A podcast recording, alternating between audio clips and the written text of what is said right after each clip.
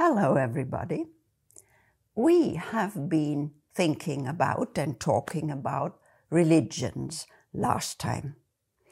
I had told you, in case you haven't seen it, I had told you that I had been reading the three holy books of the three biggest monotheistic religions.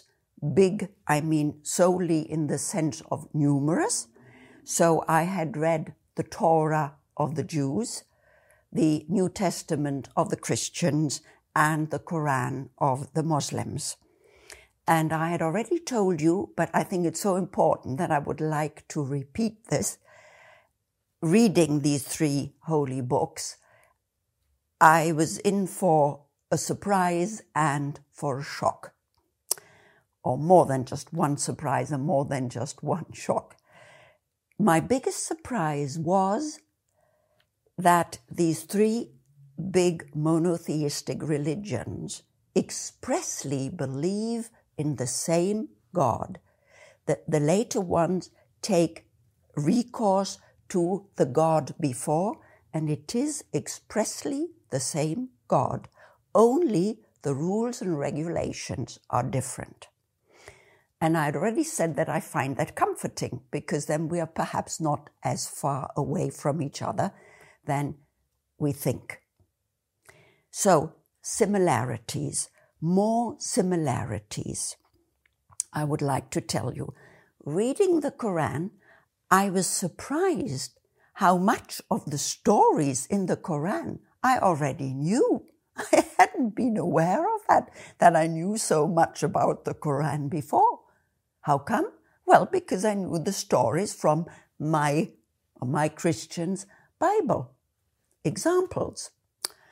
The creation of the world, how it has been created by God. The same, the same story. The creation of humankind. So the story of Adam and Eve, the same story. Many stories of the, you know, the, the terrible things that the Jewish people, their ordeals they have to go through. I knew all these stories already. The stories of many of the prophets that I read in the Quran, I knew.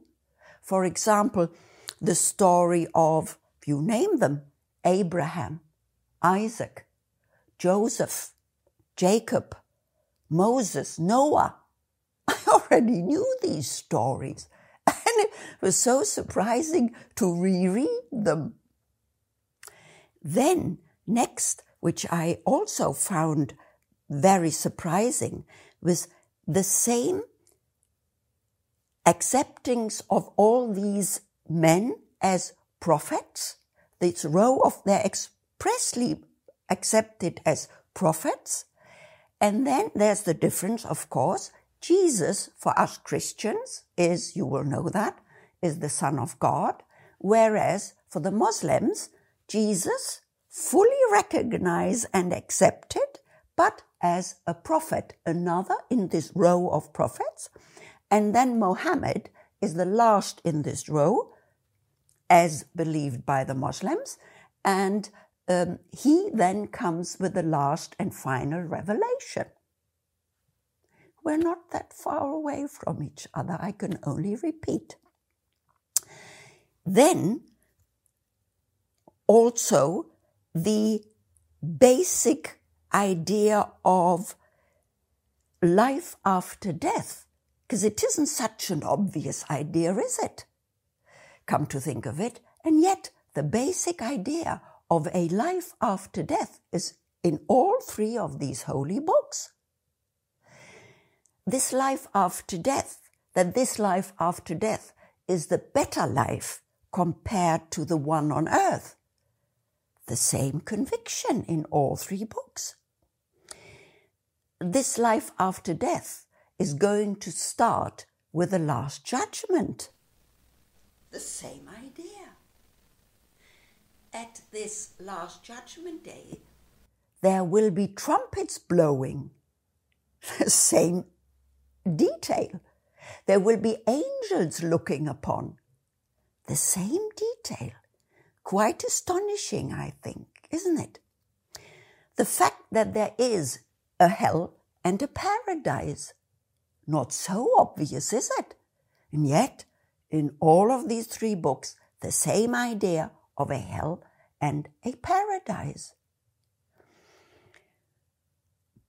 And then, so these are all the similarities that were very, very my great surprises. As I said, I was in for great surprises.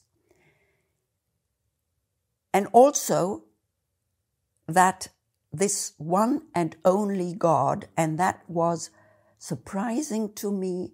And also here we're now, it was shocking to me. In all of these three books, there is blood running everywhere. They are very violent. And that I really found shocking. As a 21st century person, I really found that shocking. And even more, the image of this God, so to say, the character of this God, shocking. And I'm not making this up, believe me. Go read it. You will, you, you will find it, I'm sure, in any of those three books. This God is vengeful, jealous, unjust, intolerant, belligerent, hostile. Yeah, I'm sorry if I shock you now, but believe me, it is without doubt in all of these three books.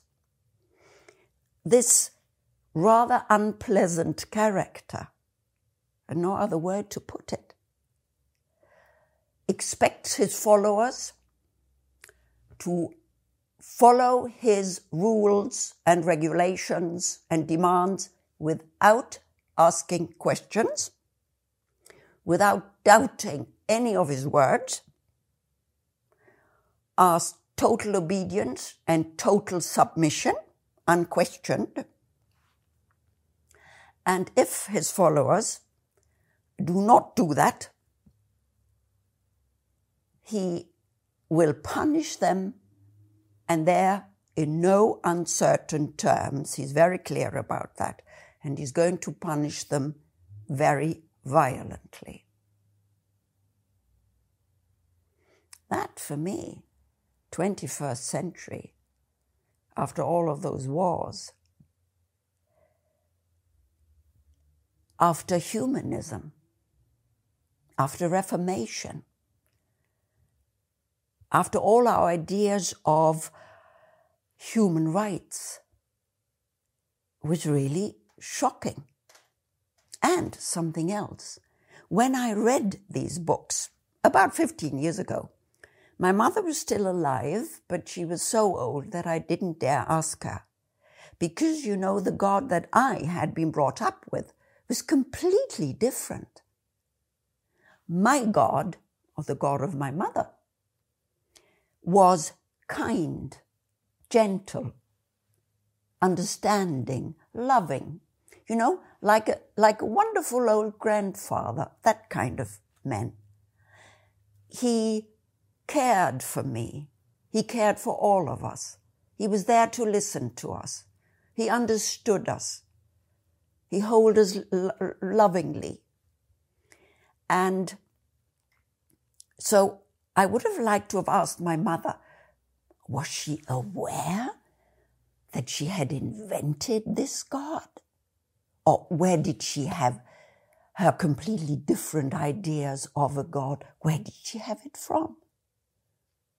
Yeah, I didn't dare ask, as I said, and I'm sorry about it. It would have been very interesting. So, do go to your holy book or to the other to check if you don't believe me. And then let's meet next time and think together about what we do with what we've read and how we can go on from this, from these age old texts. Don't forget, We're talking about texts that are in between 1400 and two and a half thousand years old, very old text.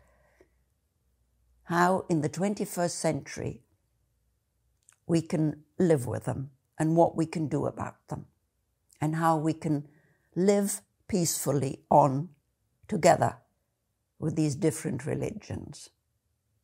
See you and have a good time. Goodbye.